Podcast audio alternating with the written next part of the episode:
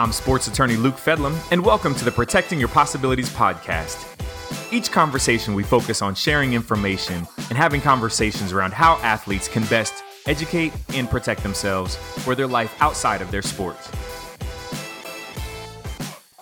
Thank you for tuning in to Protecting Your Possibilities podcast. I am Luke Fedlam. Thank you for joining us once again. Um, hey, if you're liking this podcast, please do feel free to leave a note in the comments. Feel free to subscribe, share it with your friends, all that good stuff. And if you have topics that you would like to see us discuss, uh, please feel free to let me know. You can reach out um, wherever you're listening to your podcast um, and let us know. But today's episode is one that is near and dear to my heart, and it's really on due diligence and advisor selection. As you know, athletes consistently have people who are around them working for them, uh, working in ways to provide professional services to them. And it is critical that they understand how best to analyze these different advisors to do the due diligence necessary to make sure that they're protected with the people that are working with them. And so, what better guest to have than Courtney Altemus from Team Altemus? Courtney, how are you doing today? I'm doing great. Thank you for having me, Luke. It's my Absolutely. favorite thing to talk about. Yes, absolutely. um, I'm excited. I'm, I'm so excited. I'm just talking over you. So what a, what a way to start a podcast. But no, thank you so much for for joining us today. Uh, for for the listeners, if you don't know Courtney, um, she is an expert in advisor due diligence. Um, Courtney's background is is based on over 25 years of being a financial uh, manager for wealthy families, high net worth individuals uh, working on Wall Street.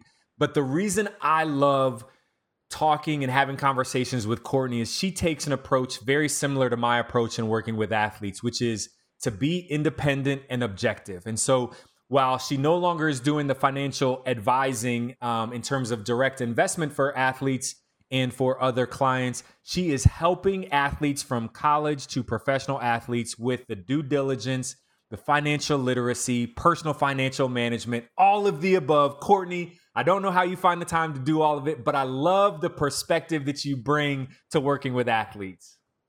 Thank you so much, Luke. And likewise, uh, obviously, philosophically, we are aligned. And it really starts at the very beginning. Everybody tends to focus on these negative stories, but they all start somewhere. And it starts with understanding who you're choosing to be for your advisor and and to share your goals and your personal financial situation with. That's right. That's exactly right. And so, you know, when we think about due diligence, we oftentimes, you know, think about, you know, I deal a lot with due diligence on deals and transactions and, you know, different types of agreements and things, but but what we're talking about here is just the due diligence, the the background, the searching, the understanding and the knowledge that comes with knowing who is actually going to be working with you. When we're having this conversation today, I'd love to just talk, you know, really about this twofold approach to mm-hmm. due diligence, right? So athletes have these opportunities where they are making decisions around who they want working, you know, with them and for them, right? So we're talking about agents, uh, marketing agents, lawyers, accountants, uh, social media people, whoever those advisors might be. And then we also have to talk about the due diligence of potential, you know, transactions and opportunities and marketing opportunities uh, themselves. So let's start off with just the advisor aspect. When you're working with with your clients, when you're working with athletes and talking to athletic departments or to pro teams or individuals, what's that first kind of layer of due diligence that you always recommend to folks when it comes to the due diligence of advisors? Well, the first layer is always looking up as much public information as you possibly can. You want to find out as much information as you can about a certain person and not even necessarily related to their area of expertise, but just who they are as a person. Because as you move through a relationship with somebody, if you have a benchmark, a starting place of knowing a little bit about them, if things start to change and those changes are not aligned with your own goals, you'll notice it a lot quicker. And I think we spend so much time talking about fraud or things that can right. go wrong. And as you know, I always say, if you're reading about fraud, it's too late. Yeah. So we typically do, we have a tool um, that's AI driven and it goes out and scrubs the web. It'll hit 100,000 different public databases, 80 to 100 different languages, and it searches for language that could suggest a negative reputational issue. And once we search somebody or a company, we set it up for daily monitoring. So it's checking every single day. We'll get notified if there's been something new that pops up anywhere in the world in 80 to 100 different languages. And so what I talk to my athletes about is, you know, let's let's look for information. Um, let's make sure you know this person. And it's another way to help clients learn more about finance or the law or their particular situation with their accountant because the more they learn about that person the more they understand how those different aspects of life fit into that expertise. So while we may find some negative issues sometimes could be fraudulent could be just some some potential red flags that we just want to ask questions about uh, we use that tool as the ultimate first level screen should I be spending any more of my precious time talking to this person, looking into this person? And if I am, let me know a little more about this person. Yeah. So that brings up a, a really good and interesting point, right? So, um, oftentimes, from a legal perspective, we're looking at lawsuits. So we go, we can do a scrub and we can pull through our databases to see has that potential advisor been involved in any lawsuits? Has another client filed suit against them? Has the sec or you know some or other um, regulatory body gone after that individual? And so so that's that's one aspect but when you talk about kind of doing your scrub you're talking about there could be other issues that come up as well. What what are some examples of some of those other red flags that a client should be mindful of? And keeping in mind, I know we have obviously athletes and and those who are around athletes who listen to this podcast, but we have other you know business owners, entrepreneurs, entertainers, and others who who listen as well.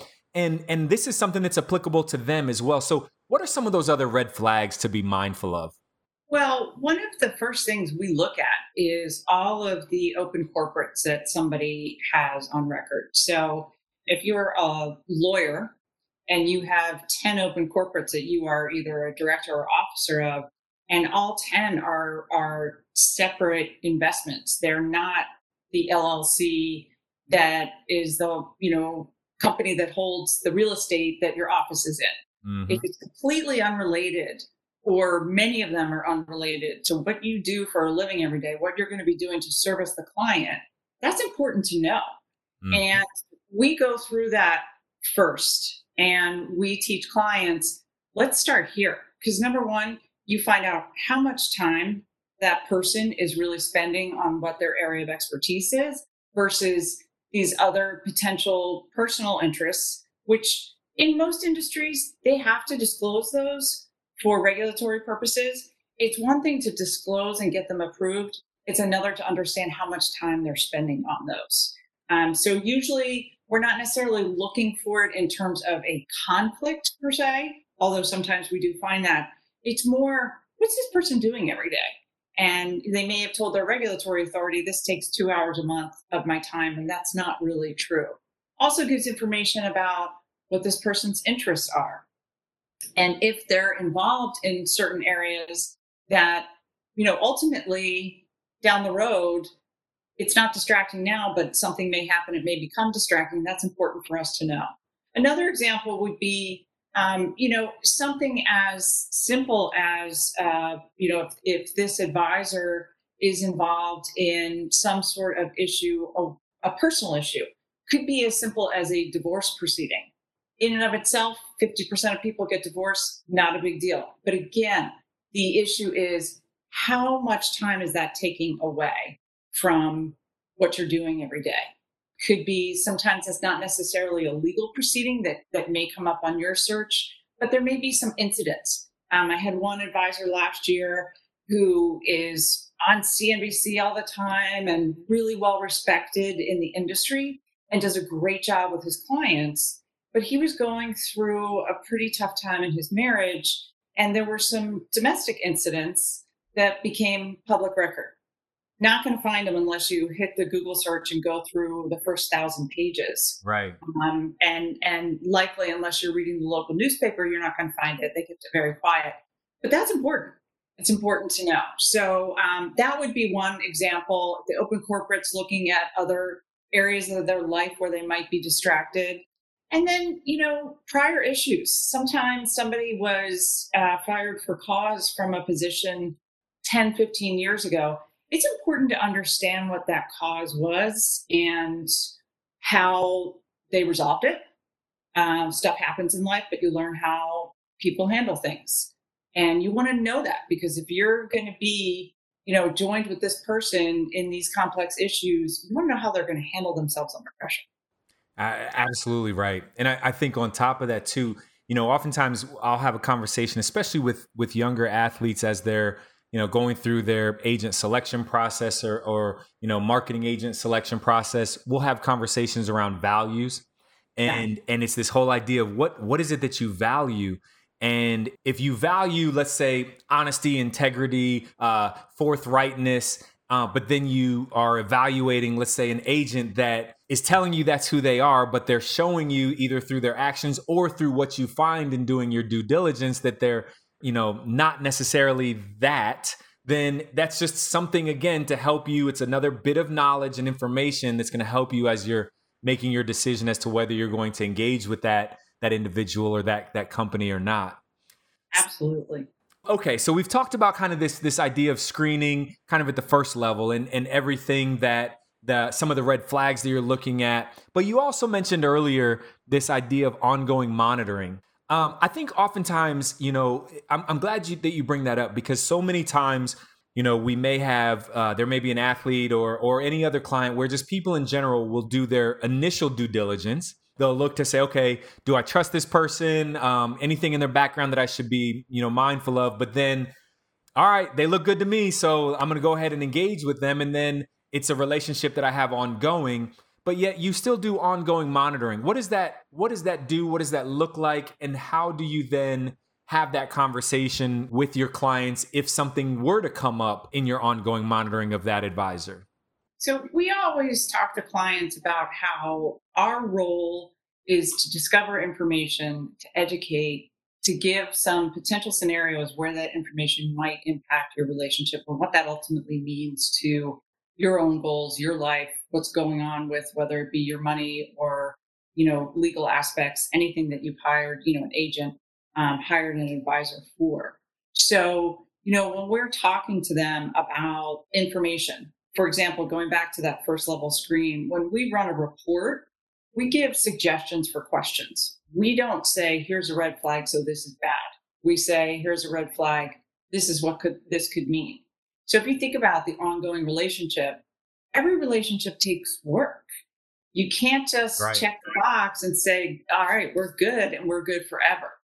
It can be a situation where somebody that you're working with gets in over their head somewhere and panics. And we all know that when people panic, they use fear to make decisions, and fear, by definition, is irrational thought. So, to be aware of again, using that baseline information, what's going on in that person's life. So if we see a change um, that comes up on that screen, we'll look into the change. We immediately notify the client and just say, this is what's going on. We're looking into it.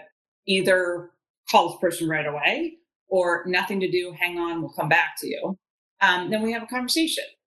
We also have regular meetings, and that's really client dependent and you know dependent on what their situation is we'll meet with them as, as frequently or infrequently as they want us to, but it has to be at least once a year because we want to make sure that even though we've got the daily monitoring going on on the person and the firm, we need to take a look at what this person is doing.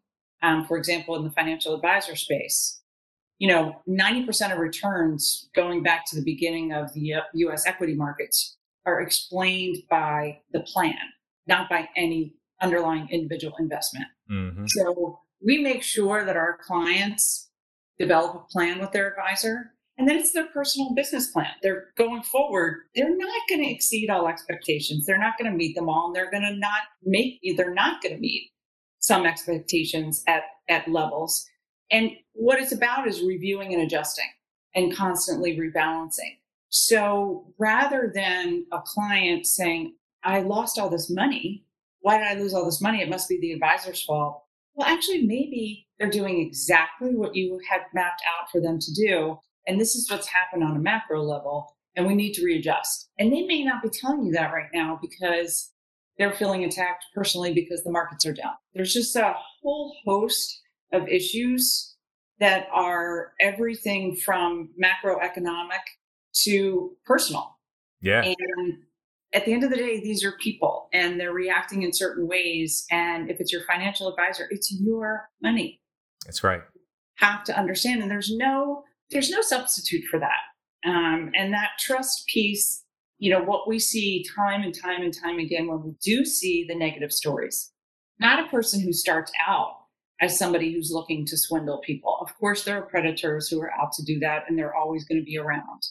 More often than not, especially with athletes, it's the person who they trust initially who ultimately gets in over their head, starts to panic, and then starts doing things to cover up mistakes. And all of a sudden, a whole lot of money is gone.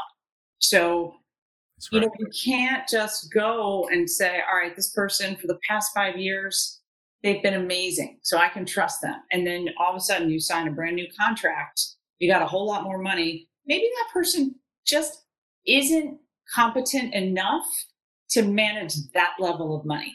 Really competent, really trustworthy, don't want to let you down, new contract, new situations.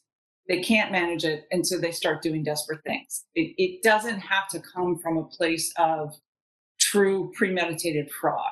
Right. So the ongoing monitoring piece is more important than the initial due diligence. Because if, if you have missed something in the initial due diligence, you'll catch it in the ongoing monitoring. And if you spend all that time doing due diligence and you're not monitoring going forward, then you just wasted a whole lot of time. You're not going to enter into a marriage and just, you know, do your thing day to day and knock on wood, hope it works out. That's true. That's very true. Well, first of all, I like how you put on your um, Wall Street hat again by talking about U.S. equity markets from the beginning of time and macroeconomics. I, I like that. I like that. Um, but let's, you know, as we wrap up, we always like to keep these concise and, and to the point. For those, if you had to give two or three bits of advice, obviously people can reach out to you and your firm, and this is kind of the work that you do.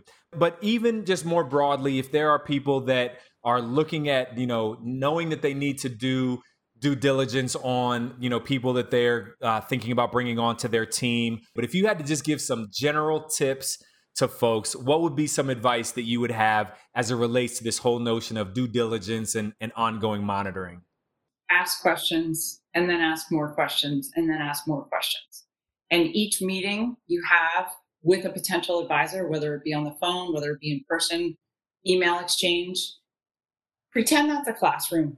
You learn from every meeting. And if you're comparing and contrasting different advisors, you you need to retain that information and the compare and contrast will start to give you a greater sense of what you're looking for.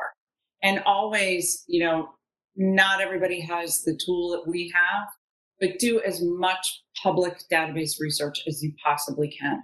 Um, because you need to just be searching and and if if you're doing it manually it's okay but keep doing it after you choose somebody for that ongoing monitoring and ask questions. Did i say that already? You did you did and i'm guess what? I'm going to say it again. Because i always say you know to to uh, clients that i work with any advisor that you have including myself yep. um, you should be able to ask questions of that advisor and they should be able to answer those questions in a way that you understand.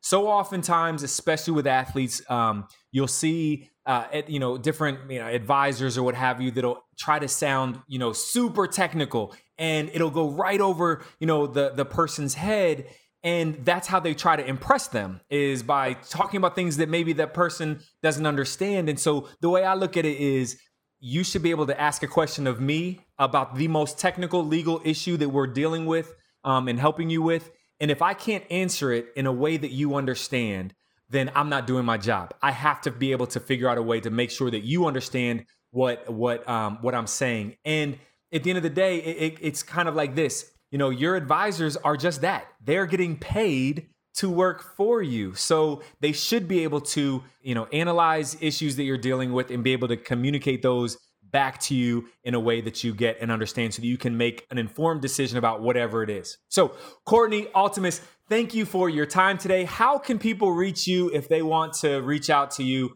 Uh, what's the best way to get in touch with you, Courtney? So uh, the website is team-altemus, A-L-T-E-M-U-S dot com. Um, all social media, we are at Team Altemus. And email is caltemus, C-A-L-T-E-M-U-S at team-altemus.com. Boom, there it is. You got it here. Listen, due diligence is so important. Ongoing monitoring, even more important uh, for all of the advisors that you're working with. So, Courtney, thank you for taking the time today. Thanks for uh, sharing your thoughts and your wisdom and your experiences with our listeners. Thank you for having me, Luke. This was great.